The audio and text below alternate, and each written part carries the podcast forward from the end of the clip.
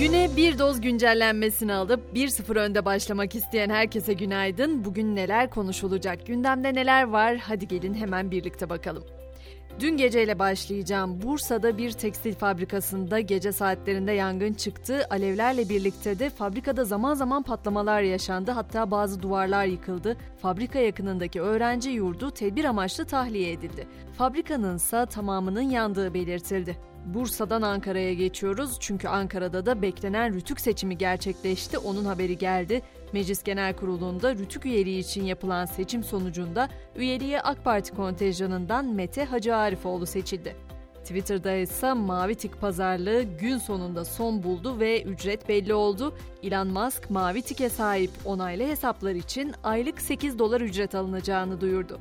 Peki mavi tikli hesaplarla normal hesaplar arasında ne gibi farklar var ya da ne gibi farklar olacak merak ediyorsanız hemen onu da anlatacağım. Abonelik alan kişilerin dolandırıcılığa karşı yanıtlarda, bahsetmelerde ve aramalarda öncelikli olacağı konuşuluyor. Diğer kullanıcılara göre de daha uzun videolu paylaşımda bulunabilecekler. Yine mavi tik alan kişiler ayrıca almayan kişilerin yarısı kadar reklam görecek. Twitter'ın bu yenilemeleri gündeme bomba gibi düşmüşken Musk bir de SpaceX ile ilgili de yine adından söz ettirdi. Elon Musk'ın sahibi olduğu SpaceX firması dünyanın en güçlü operasyonel roketi olan Falcon Heavy'yi 2019'dan bu yana ilk kez fırlatarak ABD uzay kuvvetlerine ait bir mikro uydu ve gizli bir uzay aracını uzaya gönderdi. Uzay demişken böyle dikkat çekici bir haber de Suudi Arabistan'dan geldi. Orada da Bakanlar Kurulu kararıyla Yüksek Uzay Konseyi kuruldu.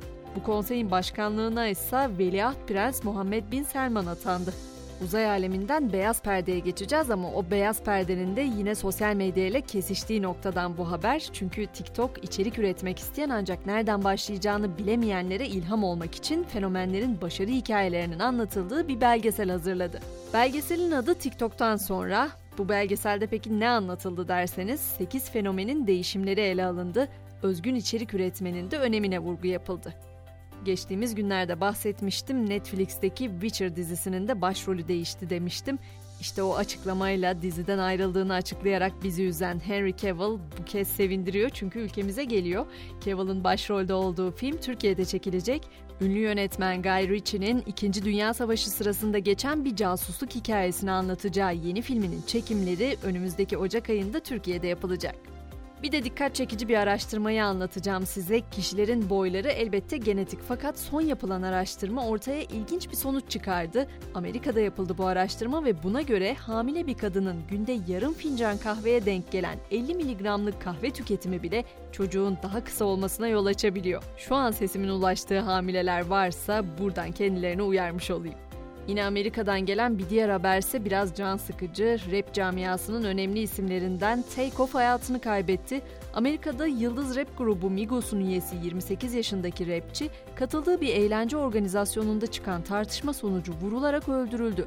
Olayın ardından tabi iddialar da gündeme geldi. Onlardan biri de olayın kumar oynarken tartışma çıkması sonucunda yaşandığı yönünde.